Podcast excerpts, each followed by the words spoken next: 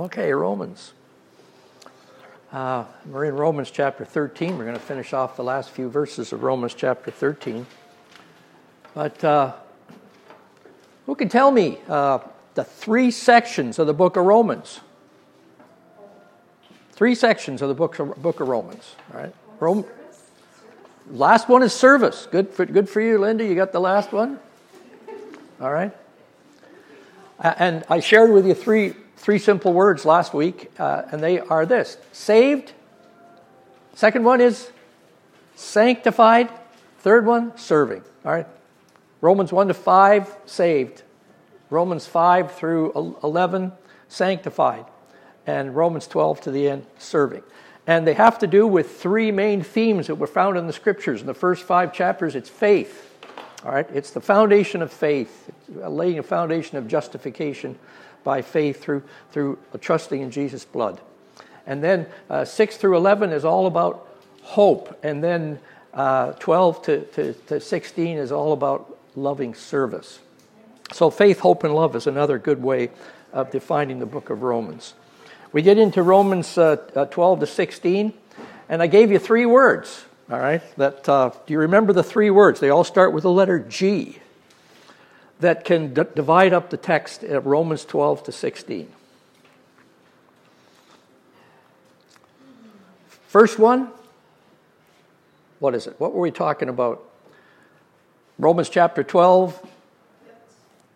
The Lord gives gifts to the church, gifts of grace, all right? And so the idea is that God enables us, He empowers us to, to, to serve Him.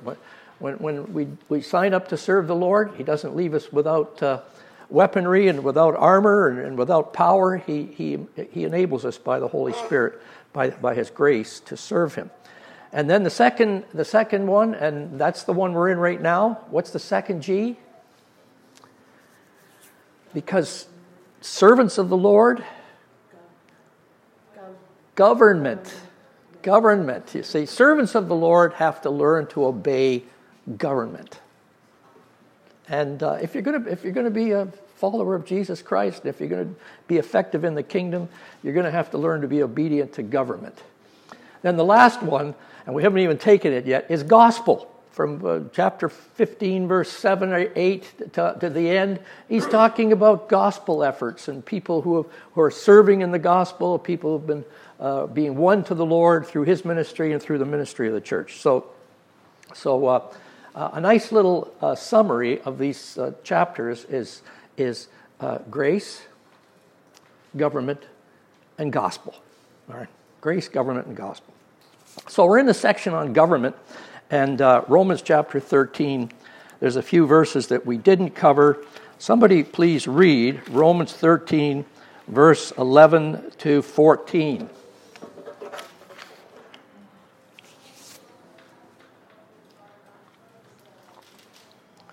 Somebody read verse chapter 13, verse 11 to 14. I can do that. Thank you, Tim. And do this, understanding the present time. The hour has come for you to wake from your slumber, because our salvation is nearer now than when we first believed. The night is nearly over, the day is almost here. So let us put aside deeds of darkness and put on the armor of light. Let us behave decently as in daytime, not in orgies and drunkenness, not in sexual immorality and debauchery, not in dissension and jealousy.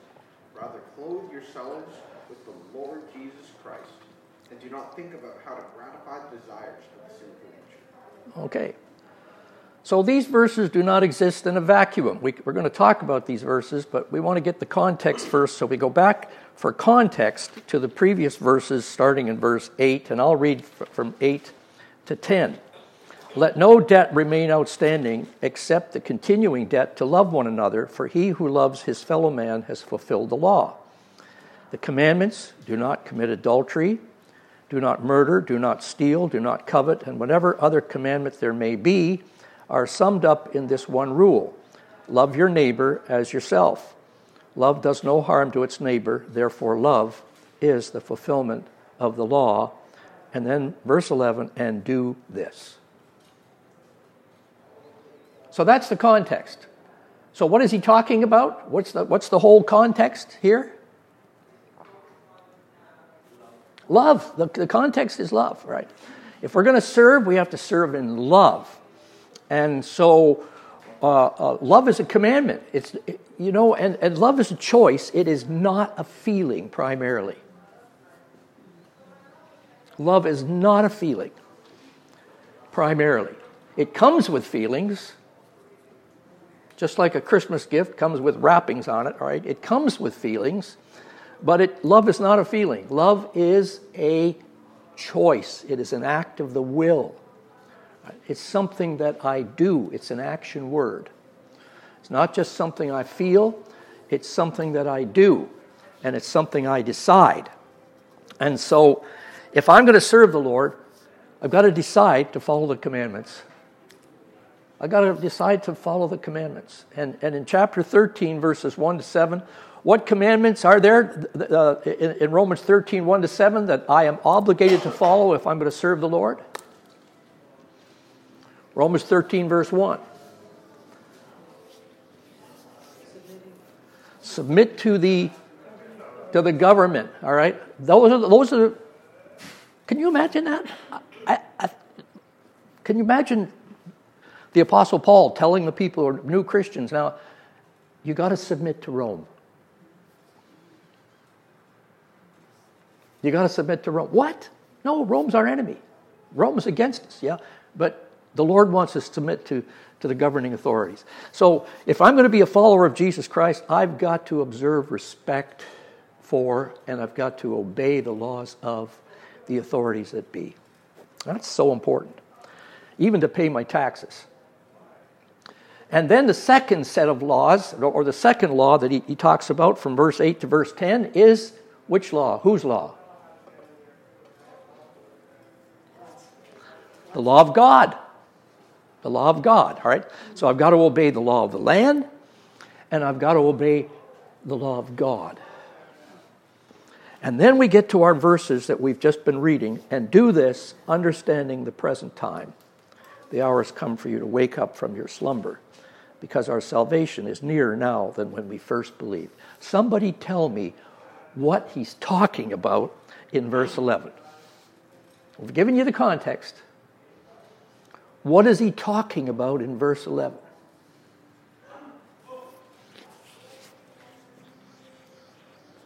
I'll give you a few moments to uh, ponder it. Why does he say this? And do this, understanding the present time. The hour has come for you to wake up from your slumber, because our salvation is nearer now than when we first believed. He's talking about end times, that sure our, our salvation is nearer than we first believed. He's talking about the, the fact that uh, we're getting nearer and nearer to the coming of the Lord. But what, what's the context, you see? He's talking about, Rose, what is he talking about?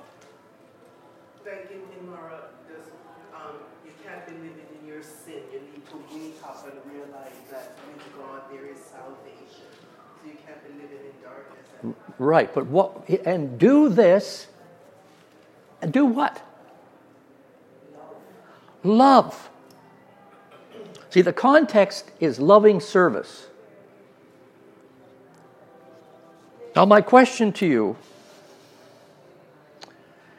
is how much loving service can you do if you're sleeping? And the answer is you could dream about serving. That's right. You could dream about serving, but you cannot serve if you're sleeping. Now, sleeping is important, okay? And the Lord has so designed us that two, that one third of our life should be should be sleeping, right? So sleeping, we're not knocking sleeping, right? And then you can also be awake and sleeping. So you're, sort of, you're not paying attention or being aware of what's going on. Oh, yeah, you see? So, so is he talking about literal sleep here? What do you think? No, all right? Because that's not what he's after, you see. The Lord commands us. He gives, he, gives, he gives sleep to those he loves. So he commands us to get our night's sleep, all right? He's not against sleeping here. What is he against? Will fractions be a form of spiritual apathy? A form of spiritual apathy is a good word. A form of spiritual apathy. That's what he's talking about. It's time to wake up from our spiritual apathy. Because people who are apathetic are not busy lovers. That's what he's saying. It's time to get busy and not be apathetic. And what are the things that make us apathetic? You tell me, things that make us apathetic for serving God. What are, what are the things that weigh on your soul that make you apathetic for serving the Lord? Fear of failure. What, Fear of failure. fear of failure can make you apathetic? Absolutely. Fear of failure? Something else? Disappointments. That- Life's disappointment. Disappointments can, can take the wind out of our sails and then we give up. Yep. Uh, disappointments and, yeah. Sometimes things being too easy and everything is going well for life, why disturb it? Things are easy. Why not just uh, relax, right? Yeah. Busyness. Just busyness. Yes. We can be busy, busy, busy, and yet spiritually be slumbering. Busyness. That, that can distract us greatly, see, from our spiritual uh, exercise, our spiritual commitment here, which is to serve the Lord. Just see, and, and people who are busy, busy doing the stuff of the world and they are not busy doing the Lord's service, the Bible says they're slumbering. You're asleep. You're asleep. Loving other things? Loving other things, like what? Relationships? What the world deems as success? Finances? Uh, all of the above, right? Finances, what the world deems successful, even relationships, okay? Or entertainment. Entertainment. You know, we go after these things, and in their place, there's nothing wrong with these things, you see. The Lord knows that we have to make a buck, and the Lord is not against uh, uh, uh, having downtime and enjoying ourselves with entertainment. There's nothing wrong with those things. But if they take us away from the primary goal of loving service, the official diagnosis is we are sleeping. And that's why he says, Wake up from your sleep. Wake up from your sleep because uh, there's work to do. You know, there's, there's service that has to be done for the Lord Jesus. Uh, and, uh, and there's a time limit. There's a time limit on Christian service.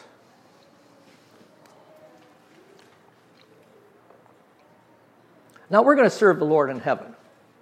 But what's the difference between serving the Lord in heaven and serving the Lord on earth? Is there any difference? We have eternity here. We have, we have limited time. Only limited time here. Yes. Yeah. Here we serve by faith, there we'll serve by sight. We, we, there, there, it's going to be so easy to serve the Lord because we're just going to see heaven there. And it's going to be, in fact, it's going to be automatic, right? We're going to be freed from the old sin nature. We're going to have the, just the new nature upon us. We're just going to be filled with the Spirit 24 7, as if there are counting days or 24 7 in heaven. But we're going to be filled with the Spirit, and it's going to be so easy to serve the Lord in glory. And it says, His bond servants shall serve Him. So there will be productive work in heaven, there will be service for God in heaven. There will not be any interruption by Satan. That's right. There won't be any interruptions. But you see, this is the point. In heaven, it's going to be so easy to love God. So easy to love God. On earth, not so easy. Love is a choice. And we, have, we all have our choices about how we spend our time and how we spend our finances and how we spend our energies. We all have a choice. And the Lord is saying, one of the biggest problems that I see in the Christian life and in the church is that they go to sleep. They go to sleep and they stop doing their service. Because when you're sleeping, you can't be serving. So that's why he puts that little verse there. Isn't that a powerhouse verse? I, I think that's just, just a powerhouse verse, right? It just hits you right between the eyes because when you're, when you're sleeping, you can't be doing your loving service. Now, there's another reason, you see, that he offers, or another thing that, that he calls us to, verse 12 to 14. Uh, he's talking about sleeping and slumber uh, stopping us from service. What else is going to stop us from service? Verse 12 to 14.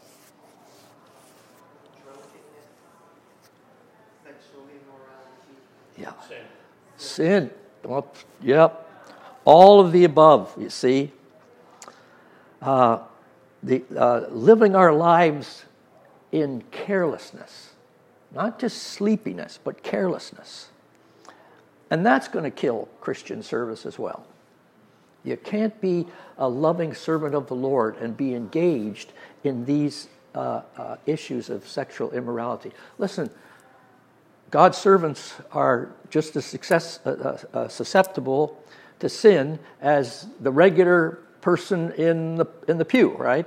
The person in the pulpit just as susceptible. And we've seen how uh, men of God, mighty people in, in, the, in the Word of God have fallen, and, and their, their, their, their Christian service was absolutely crushed and absolutely destroyed. Be, why? Because of Because I think um, they start to believe the hype. You know, people say they're wonderful and they take their, their eyes off God and they're putting it on themselves. Yeah, Yeah, yeah. And they start to think, well, I can have a little fun here. And they get involved sexually with somebody. And down they go. See, the whole, th- the whole thing, all their ministry, all their loving service gets, in, a, in effect, it gets negated. It gets, it gets poisoned. It gets tarnished because of the, uh, the, the immorality and, and the, uh, the loose living. who was actually very active in some of these large uh, churches that unfortunately had what you just described occur. And he, I said to him, how can that happen? They, they know the word, they know the law. He says, well, a person that gets praised a lot and just told, you know, how good you are and what you have done and all, and they just get lifted up really fast and they figure that they're above the law. They're above the law. I, I yep. was, I was dumbfounded. Yeah, yeah, yeah. And that was, that was Rose's point, you see. They, they, they start feeling the pride and they start uh, uh, feeling big, uh, uh, bigger than they ought to feel, and, and uh, sin comes in. Pride goes before destruction and a haughty spirit before a fall.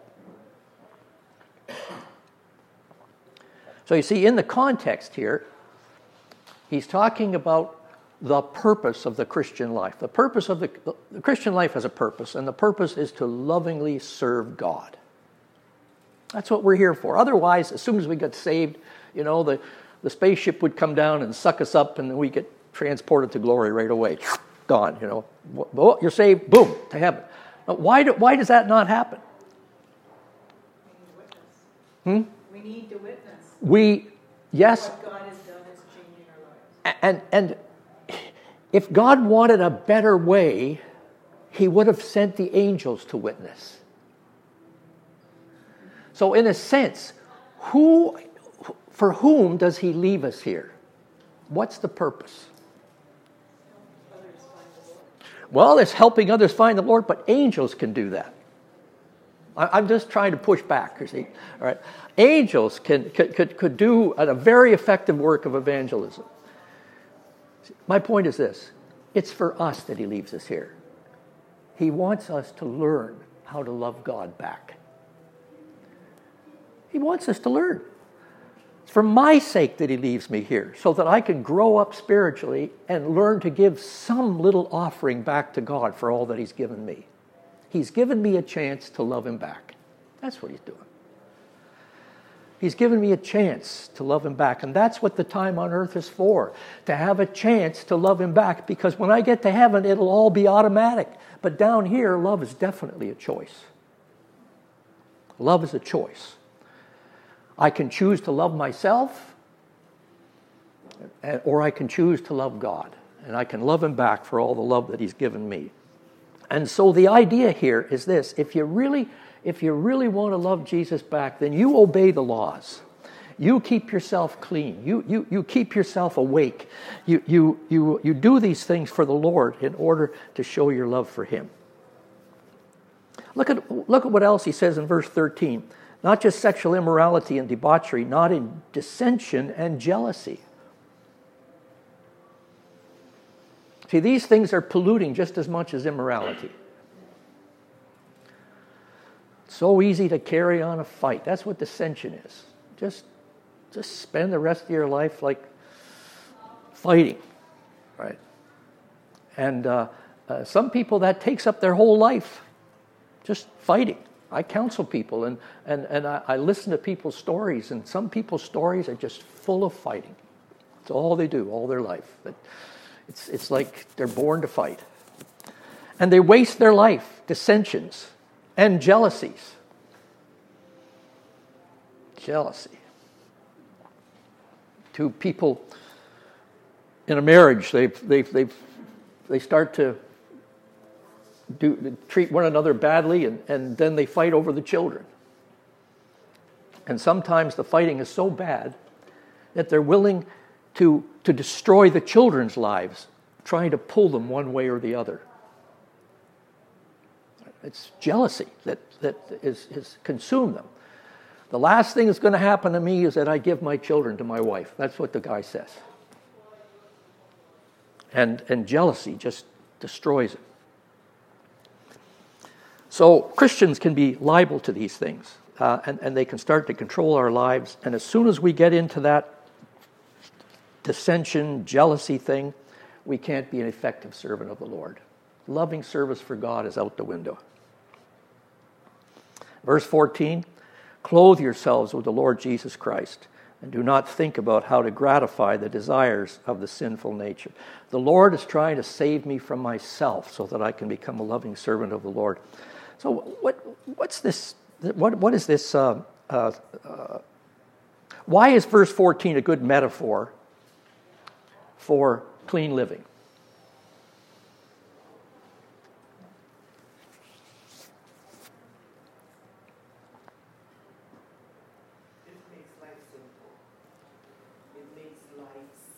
It makes life simple? Yes, it does. Yeah, because if you're waking up fighting every day, that's very tiring. You know, staying in the Word of God, it just makes life just simple. You are still going to have problems, but it just think it works out better. Yeah, yeah. It's true. It's a simple way. But you see, notice that notice it's a choice.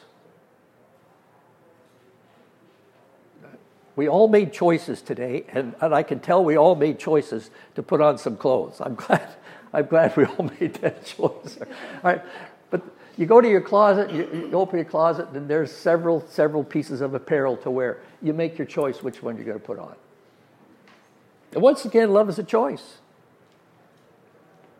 And in order to serve the Lord Jesus Christ, you have to make the choice. And, and I encourage people, I encourage people to do this every single morning verbalize your choice as to why you're going to live today. Verbalize it. Verbalize it to the Lord. Lord, I choose to live for Jesus Christ today. I choose to put on Christ. I want to be like Jesus and I want to serve the Lord. As soon as you do that, you know what the Lord says? We're in business. Okay, how much of the Holy Spirit do you want? How much enlightenment in the Word do you want?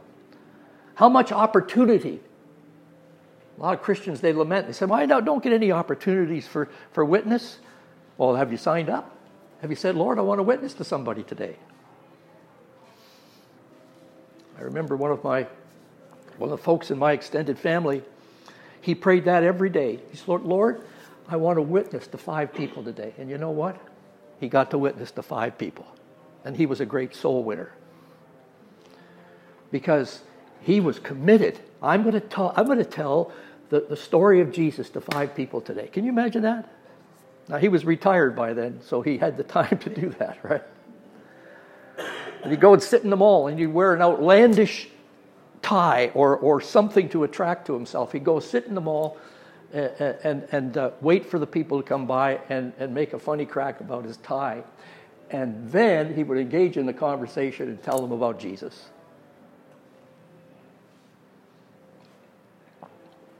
And that was, his, that was the way he witnessed. And uh, uh, that's Joy, Joy's father, Mr. Ingram, right? in case you're wondering which one of our relatives did that.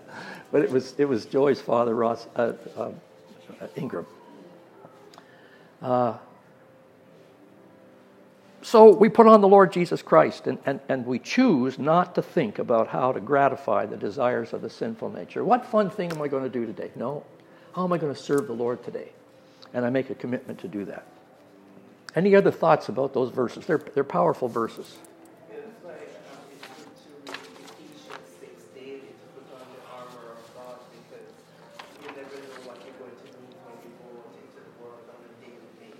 Yeah. Yeah.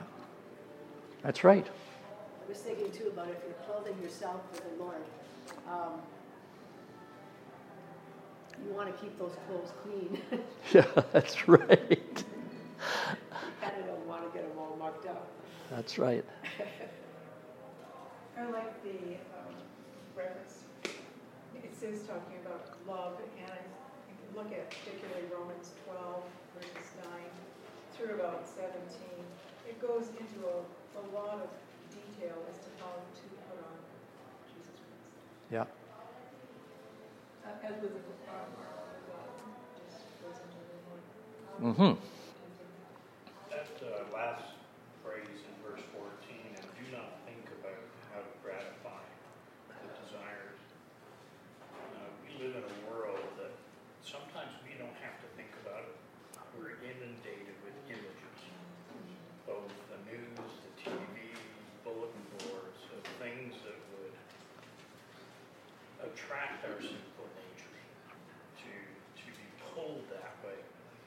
And we need to continually discipline ourselves to, that's a bad image, and to avert our mind, avert our thoughts from that. And we do that by saying, God, thank you for helping me recognize that that's a dangerous image, a dangerous thought, a dangerous philosophy. And I'm trusting in you to, to help me to protect my mind. Absolutely. Absolutely. Yeah. Yeah. Yeah. I'm trusting you to help me protect my mind so that I can get on with the purpose that I'm supposed to do. See? It's protect my mind so that I can be a loving servant of the Lord. See, that's the idea. We have, we have, a, we have a purpose. Um, when, when folks come to me, and I, many of them do, they say, I've lost, you know, I have no purpose in living. And they're Christians, and I say to them, oh, inside I'm saying, whoa, all right, I know exactly what I have to tell them. You have a purpose, you've just forgotten it. You have a purpose, you've just forgotten it. And here's the purpose. And, and, and we get back to purpose statements in the scriptures. Right? Oh, but I don't feel that anymore. Well, purpose isn't a feeling, purpose is a choice. You can choose your purpose.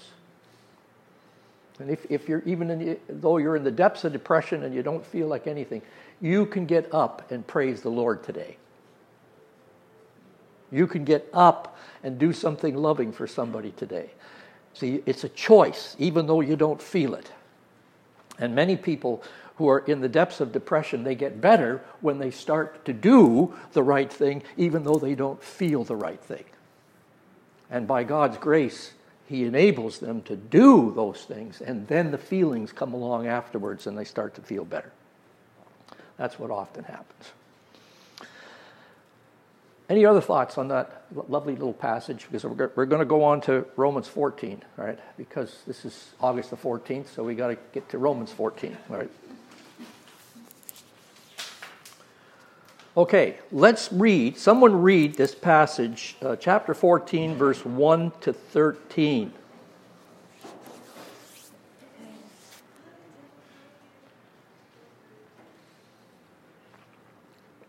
Accept him whose faith is weak without passing judgment on disputable matters. One man's faith allows him to eat everything, but another man whose faith is weak eats only vegetables.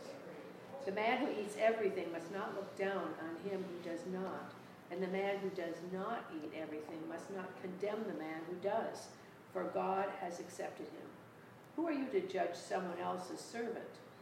To his own master he stands or falls, and he will stand, for the Lord is able to make him stand. One man considers one day more sacred than another. Another man considers every day alike. Each one should be fully convinced in his own mind. He who regards one day as special.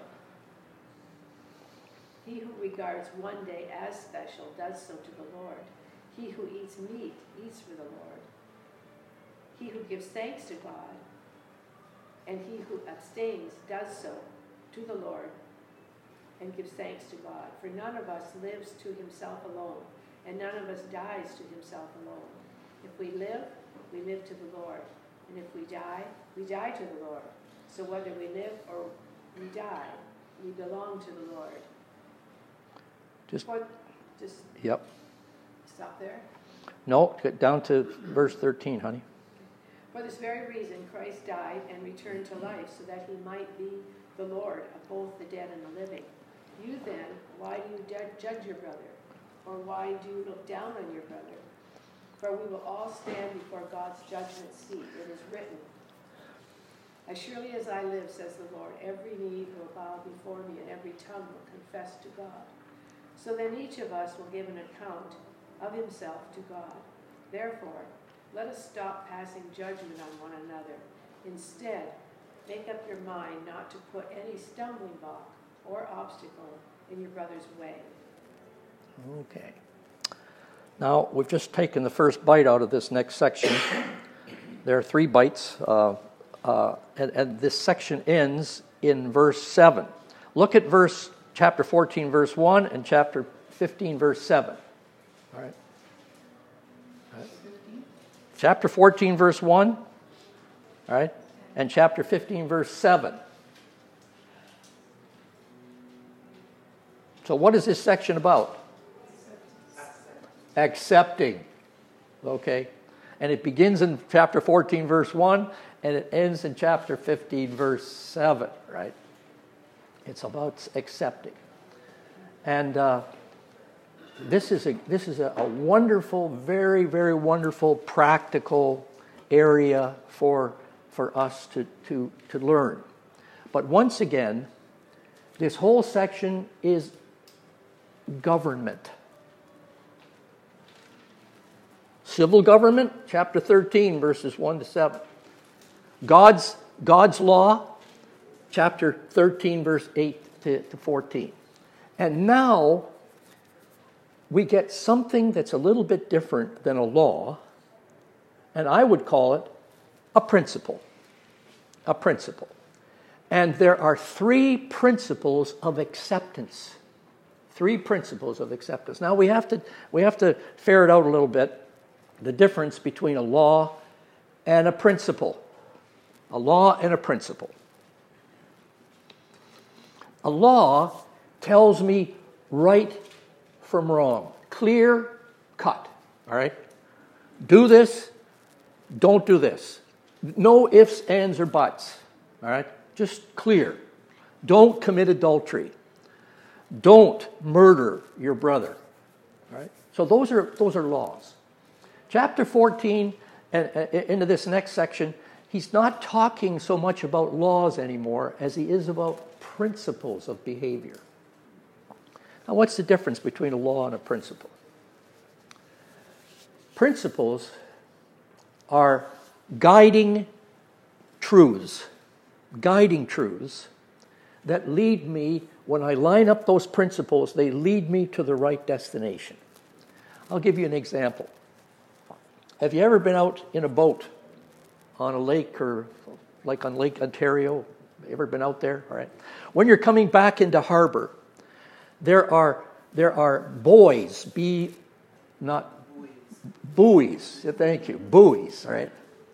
That that uh, sometimes they, they, they have different colors and they have they have lights on them as well, so they shine at night to lead the boats back into the harbor. And uh, there's a, there's there's green boys and there's red boys, All right. And uh, the, the, if you're coming back in the evening and you're looking for the harbor, you're looking to land, you look for these green and, and for these red markers. And if you're coming back, the red is always supposed to be on the right. And so the principle is this red, right, returning. If you're returning to harbor, keep the red boys on your right. Red, right, returning. Right. Now, when you line up those, those, uh, those buoys, you know that you don't go to the, to the opposite side of those boys. You, you, you, it, it's to keep them on your right and keep the green ones on your left, and then you'll get into the harbor. You won't get dashed on the rocks, or you won't hit a sandbar, and, and uh, you'll get into the harbor. Principles are like those boys. When you line them up, they steer you in the right direction. They're not the same as laws.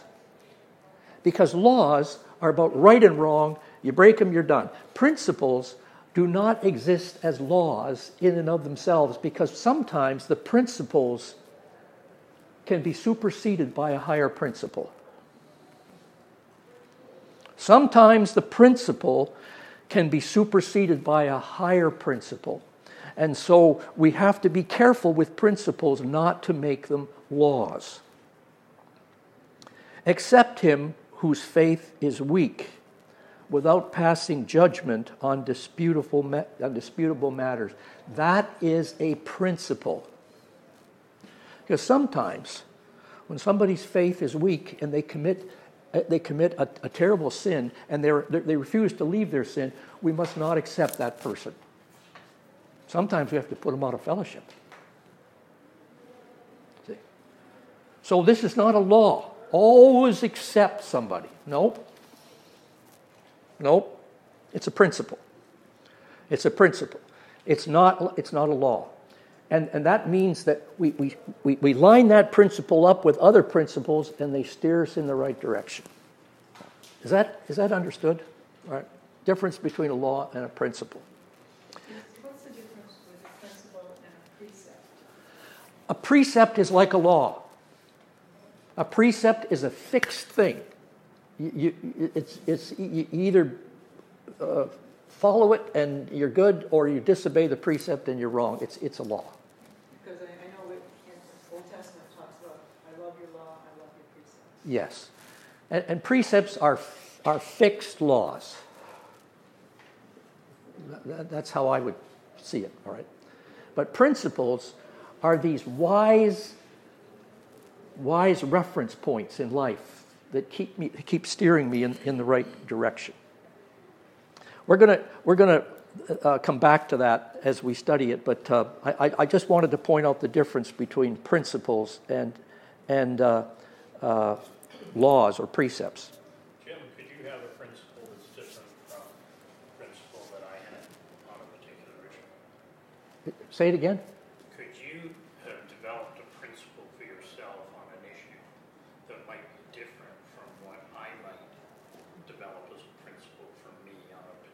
Absolutely. That's the principles can vary from person to person based upon their conviction. That's why they're not fixed in stone. They're not laws that apply across the board. Right? So, there are three big principles here when it comes to uh, our ability to accept one another. What does it mean to accept one another, by the way? When it says accept one another, even as Christ has accepted you. It's a version of love. It's certainly connected to love, isn't it? Don't be judgmental. Don't be judgmental. Yes. There's kindness. There's tolerance, all thrown into this area of acceptance. Giving a person dignity too. Give, giving a person dignity. It's a big word. All right? Yeah, it's a big word. Giving, giving them uh, fairness. Any other, any other thoughts on acceptance? Okay, so accept him whose, wake, whose, faith, whose faith is weak without passing judgment on disputable matters. Uh, and he gives us an example of a disputable matter. Uh, verse 2 One man's faith allows him to eat everything, but another man whose faith is weak eats only vegetables. It's a vegetarian. This is still a problem today, right? Yeah, why? And some people, they're, they're so committed to vegetarianism that they look down on people who eat meat and they say, well, you're a killer, right? You kill those, those animals and you cause animals to suffer and all of that, you see. And, and they say, we're, uh, those who are carnivores are murderers, you see. And then us who are carnivores look down on, I just tipped off my, my preference, right? Those of us who are carnivores, we, we, we say about those vegetarians, oh, they just don't know anything. They don't know what true eating is all about, you see. But they also believe the plants talk to them, so therefore they're living beings, so therefore they too are murdering the plants. That's right, they're murdering the plants, you see. So when you start when you start getting into these areas where there needs to be discernment, you see, it's it's not law based, it's principle based. And so he goes on to say in verse 3 the man who eats everything must not look down on, the, on him who does not, and the man who does not eat everything must not condemn the man who does, for God has accepted him. In other words, God loves vegetarians just as much as he loves carnivores. All right? Those, he, he loves both of us, you see. And we must not let this be a basis for breaking fellowship and for practicing non acceptance of the person.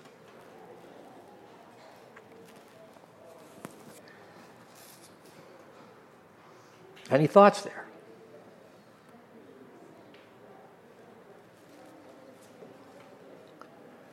Now, there's lots of different there's lots, he's only taken one example, by the way, here, because there's lot, lots of different things that we, where, where we, we can take a principle and make it into a law. A lot of things that we do in life, and we're, we're probably going to discuss a few of those as we go along. But he's using this as an example. And why should we not um, be prejudicial against a person who has a different principle than us, who has a different, a different choice than us. What, what's the, what does he say in verse 3? Why should we not condemn this person? God has accepted him. God has accepted him. You have to remember that, you see. God doesn't mind if we're, if we're vegetarians, and God doesn't mind if we're carnivores. God has accepted him.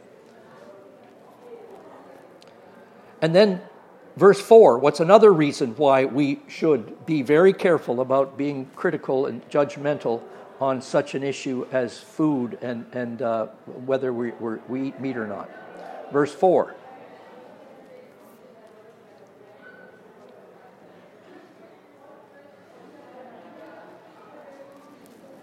Why, have to we, why do we have to be careful about being critical?